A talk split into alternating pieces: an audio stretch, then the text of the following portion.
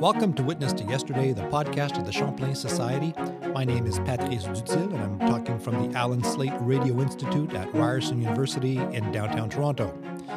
A surprising hit for the Champlain Society was the publication in twenty sixteen of the volume edited by Pierre Anctil entitled Do What You Must, Selected Editorials from Le Devoir under Henri Bourassa, nineteen ten to nineteen thirty-two.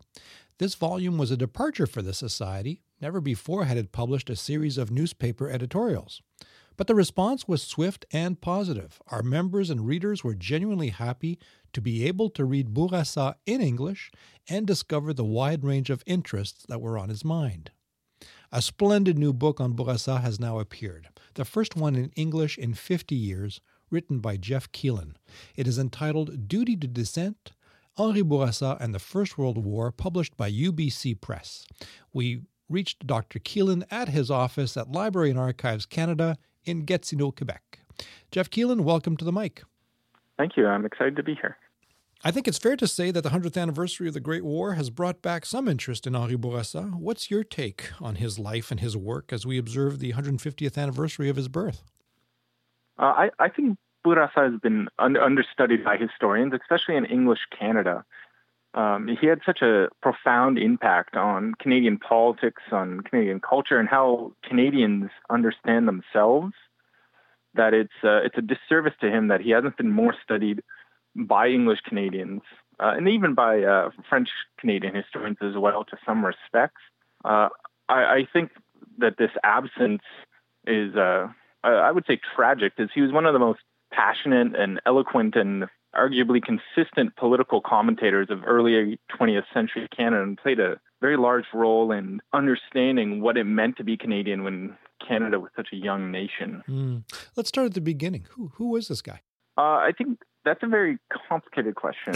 Uh, Simple. I meant it simply, but it is deceptive, isn't it? Yeah, my, my work deals a lot with the Bourassa that was presented to the public mm. through his editorials in Le Devoir. But I, I know his daughter Anne said that he was a loving father, a very attentive man, and uh, very different than the character, or at least the image that would have been presented to Canadians through the newspapers.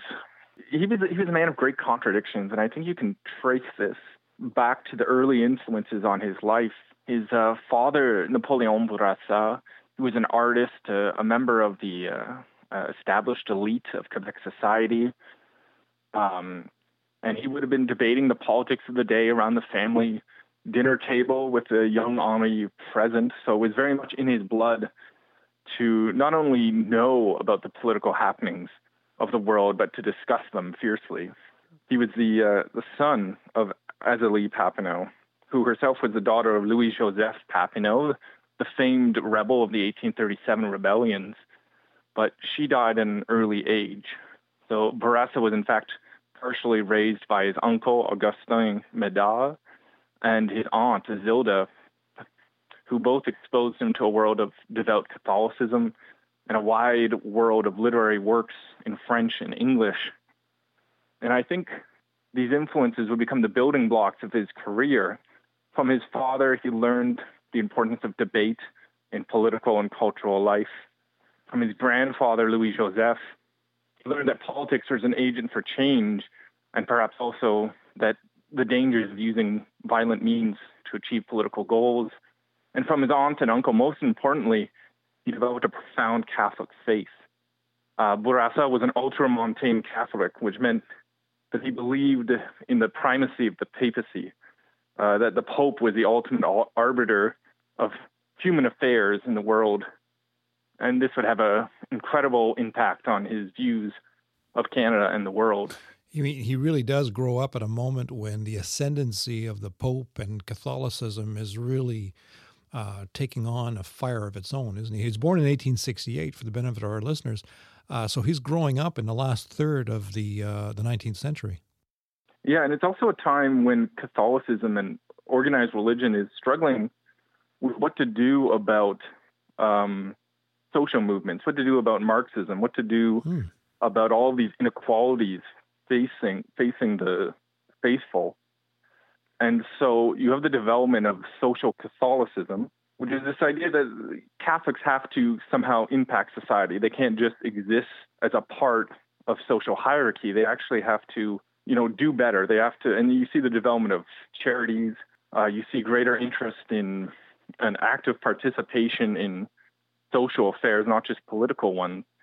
And I think Bourassa really takes heed of this moment and believes that he has a duty to uh, make a change in the world, make a change in his country, for that matter. It's it, it parallels what our English-Canadian audience would would remember as the social gospel, doesn't it? This this movement among Catholics that there is uh, a duty. I'll come back to that word a few times today, I think. Uh, yeah. A duty to respond to the the difficulties of the capitalist age and to look after those people who have been uh, victims of the of the new emerging order. Yeah, exactly. What's he like personally, Henri Bourassa? What's your impression of that, of him? Uh, I, I think the image that Bourassa presents through his editorials isn't exactly fair to him as a person. Mm. Uh, if you were to read his editorials, if you were to read his commentary in the House of Commons when he serves as an M P or uh, as an M P P in Quebec, he he comes across as a very, sometimes a very angry person. He's always very passionate. He's always very fiery. He's always, there's always something that is the most important thing in the world to him. But his daughter, Anne, who helped put together a bibliography of his work with uh, Cameron Nish in the nineteen fifties, she she said that he was a attentive, loving parent, that at home he was nowhere near the sort of person he would have presented to the public. And uh, a very different picture of Bourassa emerges if you read sort of personal accounts of of friendships with him. The yeah, that certainly is a contrast. It always seemed like there was something bugging him deeply. the Now, of course, so he's elected in eighteen ninety-six as part of the uh, Laurier uh, wave. Um, he's a backbencher uh, representing the area around uh, Montebello where he grew up, and this is on the uh, on the north shore of the Ottawa River. Um, and he comes into conflict with the prime minister, the leader of his party, in eighteen ninety-nine. Uh, yeah, it's it's a very turbulent couple of years when he becomes an M P. He's uh, identified early on by Laurier as a uh, maybe not quite a potential successor, but certainly a candidate for a successor in French Canada for the Liberals.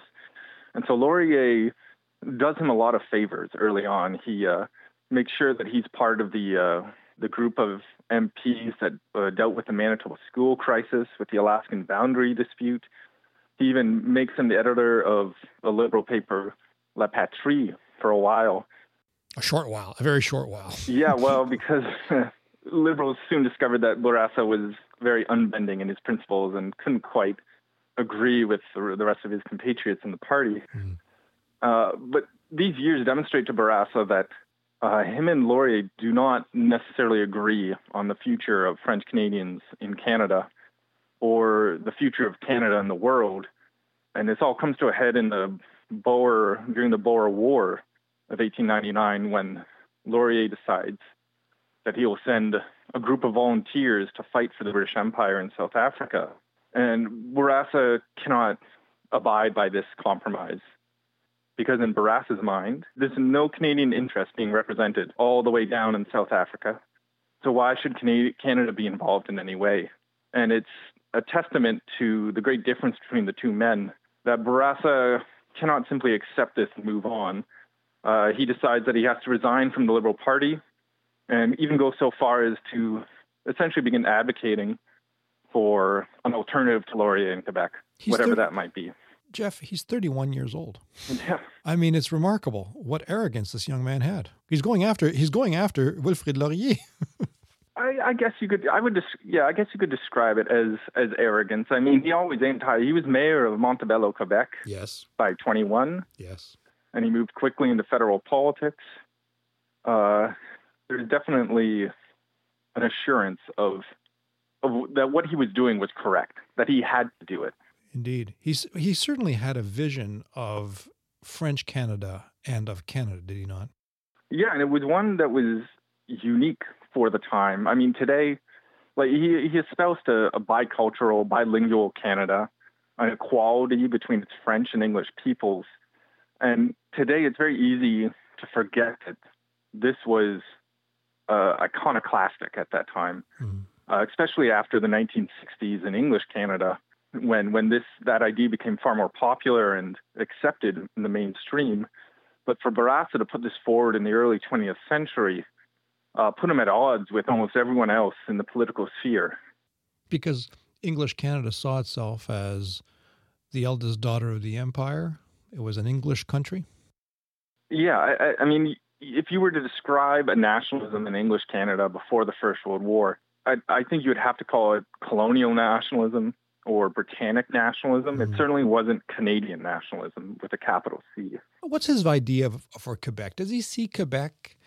Uh, I mean, I think that's a, a point of contrast between his French-Canadian nationalism and the Québécois nationalism of today, isn't it? Yeah, I I made great efforts to emphasize that he was a Canadian nationalist, not not a French-Canadian nationalist, not a Quebec nationalist, because I think it's sometimes easy to mix what Bourassa was thinking at that time with what came after. But the Quebec nationalism that grew out of uh, the, the uh, you know, the thoughts and the, the, the words of Abbé Gru, and of course, eventually with René Lévesque and the Parti Québécois, uh, that maybe that that's rooted in the ideas of Bourassa, but they're very, very different from it. Bourassa, for instance, never advocated separatism for the province of Quebec. Uh, he, he, in fact, I would say he tended to group all French Canadians together. He wasn't as concerned by provincial boundaries as later Quebec nationalists would be. But of course, this was all before the nineteen seventeen conscription crisis, right, which maybe made those ideas far more compelling. But before we race to that, there's another moment, of course, and I have a personal interest in it because I've I've co-written a book on the nineteen eleven election. But the, the that trend that starts in with the Boer War in in, nineteen, in eighteen ninety-nine continues really over the position of Canada with regards to the empire. Bourassa resisted the notion that Canada should be involved in imperial affairs abroad. And in nineteen eleven, his voice really stands above all else in Quebec in insisting that Wilfrid Laurier's naval project would commit Canada to more involvement in imperial affairs. And he breaks with with Laurier on that. Um, he'll create a movement against Laurier. And of course, that will contribute to defeating Laurier in, in nineteen eleven. What's your sense? I mean, I was this a mistake on Bourassa's part, or or was it not? I mean, how do you read his position on nineteen eleven? I, I, I think it's easy to say it was a mistake knowing that it would fail, but it may have been a good bet at the time because, as, as yourself and David McKenzie argue in your book on nineteen eleven, by the time by the time the election is over, Borden can safely ignore any uh, conservative nationalist M P that is elected from Quebec, uh, and so they don't have the power that Bourassa believed they would. Mm. But if Borden had been dependent on those M Ps to move forward with any agenda and have a sort of quasi-minority government situation, Bourassa might have, in fact, made the right call there. He might have been able to, or at least his, you know, the, the M Ps might have been able to offer the influence that he believed was possible, which it's hard to play with alternate histories, though. Sure.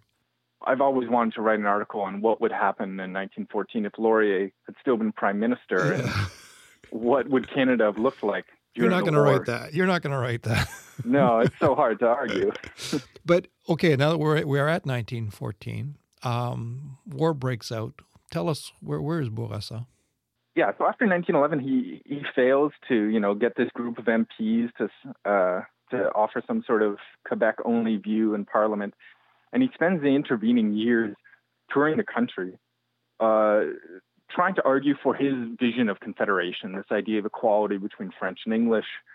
Uh, and he's, despite that failure, he's very hopeful. He, he he seems to have this honest belief that English Canadians will listen to him, that he can reach out across the cultural boundary uh, And in nineteen fourteen, he's in Europe, actually, uh, investigating the experience of other minorities in uh, Ireland, in Belgium, and uh, on the eve of the war in late July, he's in Alsace-Lorraine, which is at that time German-owned. Mm. And he's uh, talking to Alsatian, uh, not separatists, but Alsatian uh, supporters when they, they find out the war is breaking out. And he, uh, the, the the news reporter that he's talking to says, we have to flee the country because once war uh, erupts, we'll have nowhere to go. And uh, the reporter goes to France to fight against the German occupiers, and Bourassa uh, heads back home, of narrowly avoiding the borders closing, uh, spending some time in France and uh, admiring the unity of the French people in the face of a German attack. And by the time he comes home to Canada in late August of nineteen fourteen, he's, I think, profoundly affected by what he's seen. His first article that he writes in Le Devoir, it's clear that he believes that the war could, in fact, unite French and English Canadians the same way it has united the French people, who were also very much divided in the years before the war. And he really believes that as cataclysmic as the war is, uh, it's a chance for regeneration. It's a chance for, I'd say, absolution to wash away the mistakes of the past fifty so years since uh, eighteen sixty-seven. And he comes out in support of the war, which is a great shock to many of his uh, Quebec supporters. But it won't last long, will it? No, he, like, he faces a lot of criticism for his support for the war. If you read his editorials that are being published in nineteen fourteen, nineteen fifteen, it's clear that he's not happy with the war. He's not happy with the way the war is being fought in Canada, with the uh, unlimited sacrifice being offered by English Canadians or any war supporter. But he still supports it until, ostensibly until January nineteen sixteen, which is a very long time to to be approving of what's going on in Europe if you are uh, if you're if you're a nationalist in Canada. He argues after the fact that uh, this support is actually a cover story, if you will, that he's he's hesitant. Uh, René Durocher uh, argues that he's hesitant to uh, go directly against the Catholic bishops of Quebec who support the war, uh, and he's just trying to hedge his bets by making sure he's not seen as going directly against the church, but is also able to offer his criticisms of the war unimpeded. But I think in August nineteen fourteen, he really, he truly does believe that something terrible is happening, but that that could come to be of great benefit for Canada, because this could be the moment that forces French and English Canadians to come together. But he's very quickly disabused of that notion. He's very Absolutely. critical. He's very, I mean, he grows very critical of British imperialism, doesn't he? Yeah, I mean, he's always opposed to British imperialism, but for him, the fusion of British imperialism and militarism during the war, it reveals this dark aspect to it that, to him, is undermining the idea of democracy, the idea of liberalism itself, and it becomes not so much a, a political ideology that he disagrees with. It becomes a, a dark force that is uh, destroying the foundations of the country that he loves. And he calls it an imperialist revolution, mm. something that is chaotic, something that is tearing away at the order which, as a conservative Catholic, he truly respects. And he sees this as destructive to Canadian unity, obviously. Yes, absolutely. And in fact, all unity. He... By the final years of the war, he's arguing that every democracy involved in the war is falling apart, is giving way to autocratic tendencies. And uh, the world is, by the end of the war, he thinks that everything's coming apart. I get the, I get the impression, Jeff, that, I mean, let's put a, a human face to this. Um, Bourassa worked like a dog. I mean, there's no other word for it, I think. He worked like a dog through these war years, did he not? Oh, yeah. He's I mean, publishing books. He's, I mean, he's publishing editorial after editorial. They, there are, he, he's putting out books. He's lecturing across the country. He spoke a good English, did he not? Uh, yeah, he, he spoke fluent English. And he's working himself. He's working himself really hard Um, and yet, and yet, what's your sense? I mean, is he being heard or not? I think we have to assume he's being heard. I mean, the the subscriber base of Le Devoir is relatively small compared to other major newspapers like the Star or La Presse. I think it's around uh, fifteen thousand subscribers during the war. But you have to assume that his voice is getting out there despite that, because it's Bourassa who English Canadians are uh, talking about in his criticisms of the war. It's Bourassa whose name is plastered alongside Laurier's during the nineteen seventeen election. He's demonized. And I know, like, anecdotally, I've read stories where everyone in Ottawa would have been reading Bourassa's articles. Mm. Um, you know, if you were involved in politics, Le Devoir was on your reading list every morning to see what he was saying. So although it was a small readership and certainly an elite readership, it was definitely read by the most important men and women in the country to try to find out, well, what was the pulse of Quebec today? Let's come back to that relationship with Laurier. Uh, as you say, eighteen ninety-nine, there's a, a real cooling off over the Boer War. nineteen eleven, it's more than a cooling off. It's an absolute Cold War. Um, he breaks with Laurier and the Liberals decidedly. He campaigns against Laurier uh, in nineteen eleven. But in nineteen seventeen, there's another change of heart. He sees conscription on the horizon advancing rapidly. What's his position come June nineteen seventeen? He begins to accept that Laurier is the best of a bad lot. Mm-hmm. He's better to have Laurier than Borden, better to have the Liberals than the Conservatives or the Unionist Party, as the merger between Liberals and Conservatives would be known that summer. Uh, better to have Laurier than anyone else. And there is a... Uh, they sort of come back together in late summer of nineteen seventeen, although there's not, I've not found very many sources detailing it. Uh, it's, so there's a story from uh, Rumilly, uh, Bourassa's, one of Bourassa's biographers, and also uh, Réal Bélanger, who more recently has been writing a two-volume biography of Bourassa. And there's not much details about it, but it's clear that they have a meeting and that they agree that they can no longer oppose each other. So even though the war years brought some of the harshest private and public condemnation of the other, uh, conscription brings them back together because they know that, uh, I, I would say the principles of Bourassa align with the politics, the political reality of Laurier and the Liberals, which allows them to come together again in those final two years of Laurier's life. Do you, and so, but he will, he, he will not campaign in favor of Laurier, will he? Does he actually campaign in nineteen seventeen? No. He, even his editorials in late nineteen seventeen are still criticizing Laurier, mm. but he comes out and says, and, and says that Laurier is the best of a lot of bad options for French Canada and Quebec in particular. But what choice do we have? Because it's clear that Prime Minister Borden is so much worse for French Canadians, for, for Canada, and for the world, in fact, that yeah. they have to stand together if they want the Confederation to survive. Looking back on Henri Bourassa and the First World War, I, I get the impression that the war broke him, that he was never quite the same. Am I am I wrong in my impression? What do you think? No, I I, I think the war represents the height of his influence in Canada. It maybe arguably represents the height of his uh, rhetorical prowess. But by nineteen nineteen, he is a very different man than the hopeful visionary we saw enter the war in nineteen fourteen.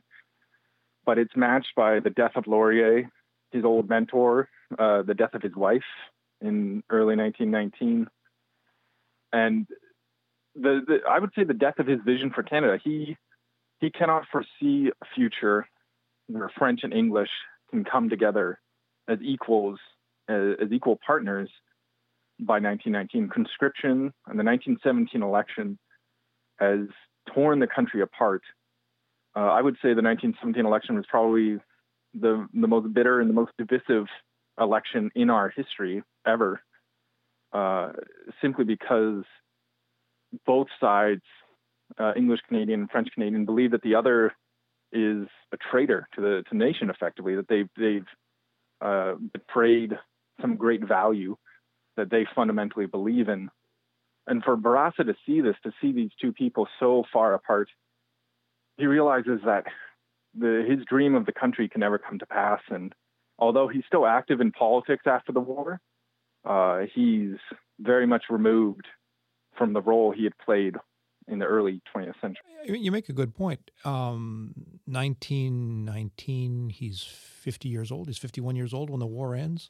Um, he will continue. I mean, he stays at the helm of the Le Devoir. Um, he, as you said earlier, he he will he will come back to federal politics, won't he? Yeah, he, he rejoins the House of Commons in the nineteen thirties, but he's, uh, I think he's looked on, uh, I don't want to say with pity, but certainly as a relic of a bygone age by that point. I mean, he stands up in the House of Commons in nineteen thirty-five and says, "I've never owned a radio and I will never listen to one." I mean, his time has clearly passed. But that says a lot, doesn't it? Yeah. I mean, Henri Bourassa was a conservative. I mean, a social conservative. Absolutely. He, uh, I mean, he campaigns against the right for women to vote.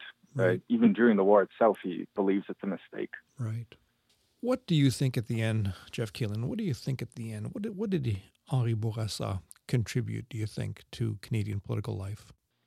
I think we have to we have to acknowledge Bourassa's impact on both French and English Canadian memories of the war. I should say Quebec memory of the war, because it truly becomes more about a Quebec focus uh, after the First World War. Because for, for the Quebecois, he's clearly a grandfather to uh, separatist thought, to Quebec nationalism. He's not the main mover after the war, but you can see his influence.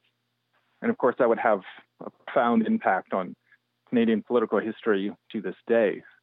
But for English Canadians, although I disagree with their assessment of him, they, they portray him as a domestic dissenter. And I try to argue in the book that he has a much more worldly view than we give him credit for. But to English Canadians, he becomes this um, this opponent to the war, this this icon of of what English Canadian nationalism is not, at least in its immediate aftermath. But even that doesn't quite survive the passage of history. I mean, he becomes, he's again revered as this forefather of biculturalism and bilingualism in the nineteen sixties. Yes. And we've left him at that. So you can see his influence on uh, both sides of the, of the two solitudes, let's say. Uh, and you can, you can see his influence on the Liberal Party, on the ideas of Mackenzie King, and the way the Liberal Party would uh, evolve over the course of the twentieth century. That's what's remarkable, isn't it? That even though he is defeated politically or ideologically in the thirties and forties, I mean, there is tremendous vibrancy to his views through the Liberal Party. Yeah, absolutely. I think... I think you can see the Liberals understand that he was correct mm. uh, after the death of Laurier and the rise of King. Uh, and even the Conservatives understand that he was correct in the sense that they had committed political suicide in the province of Quebec for several decades after the war. I, I think that has to do partially with the, something that is was misunderstood about Bourassa by his contemporaries, particularly Laurier and Borden, who were political creatures. They were... They were always thinking about the political edge, the political angle, which rightfully so. They were trying to win elections for their parties, but Bourassa had no such restrictions. He was an agent of politics, but very much immersed in the debate and the discourse of ideas and his, his beliefs about the country. And so, while political actors often find what they believed at the time to go out of fashion, I think Bourassa's ideas have a longevity that surpassed the ideas that he would have come up against. I have to ask you in closing um, about your sources, the the our, our famous Champlain Society questions. What about your sources? Um, are you satisfied with what you had to work with? I, I had to make some difficult choices about sources for my book because it was it was work for my PhD, so I couldn't read everything. And so I, I chose to focus primarily on his editorials. Uh, I really wanted to examine and uh, expose this public set of ideas that Bourassa was espousing. And so I did so ignoring a lot of, uh, let's say, archival sources, because I, I had to focus on just what he was presenting to the public, uh, what a Canadian reading his words would have known at that time, right, and would have received from those words. So I, I use Le Devoir almost uh, predominantly throughout the work.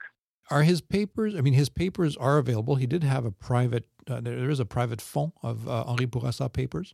Yeah, there's a fond at Library and Archives Canada, which is uh, not, I would say, not fully complete. And I I know there's more archival records in the uh, Quebec archives, but I've only, I touched those very, very lightly. In terms of Henri Bourassa's life, um, really the core reading has been that biography. You mentioned it at the outset.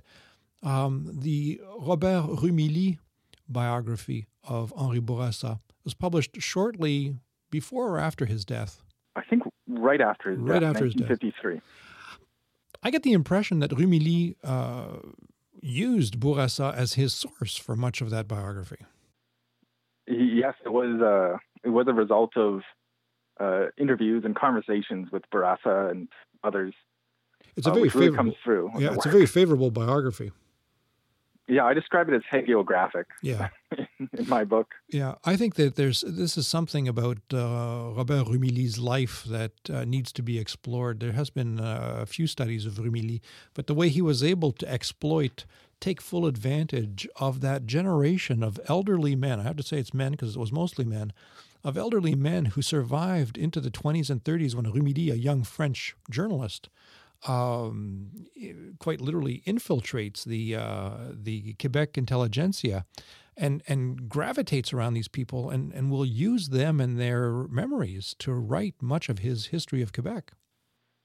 Yeah, and I think it it it, it comes through in the history that it's very much this sort of uh, conversational yes. uh, uh, infiltration, as you say, maybe, uh, where he's almost reflecting what they've told him back to the reader. There's very, there's a, there's not much inquiry. It's just laying the facts out as he has heard them. Yeah, it's. Uh, I, I mean, I, I've come. I have to say, I, I've come around to Rumilly as when I was a young, younger historian. I'm still a young historian, but when I was a younger historian, I was deeply suspicious of Rumilly. And as I've, uh, as I've grown and I've seen Uh, what's available in terms of raw material for historians, I've come to appreciate his work not so much as history, but as a collection of the views of the people he he interviewed. And I think that there's value to that, um, even though he's very careful to hide that. And, and, and you know, there's never any notes or um, you know uh, attribution for, for, for the many quotes and facts that he comes up with.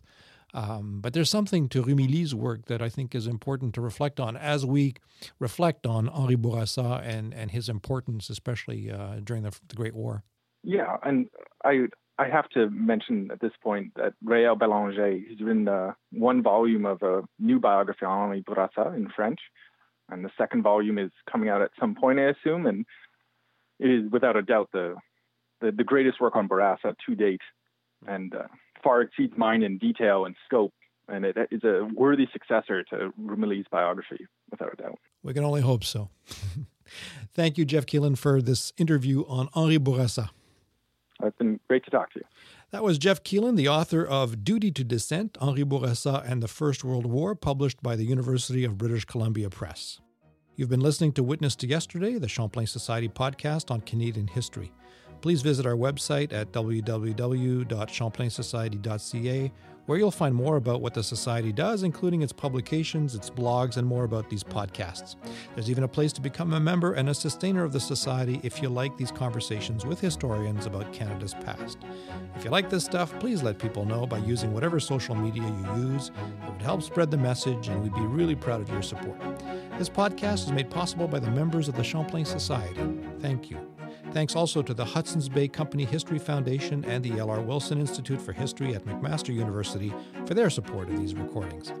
My name is Patrice Dutil. This interview was recorded in the Allan Slate Radio Institute of Ryerson University on October twenty-eighth, twenty nineteen, and it was produced by Michael Smith. Thank you, everybody. We'll see you next time.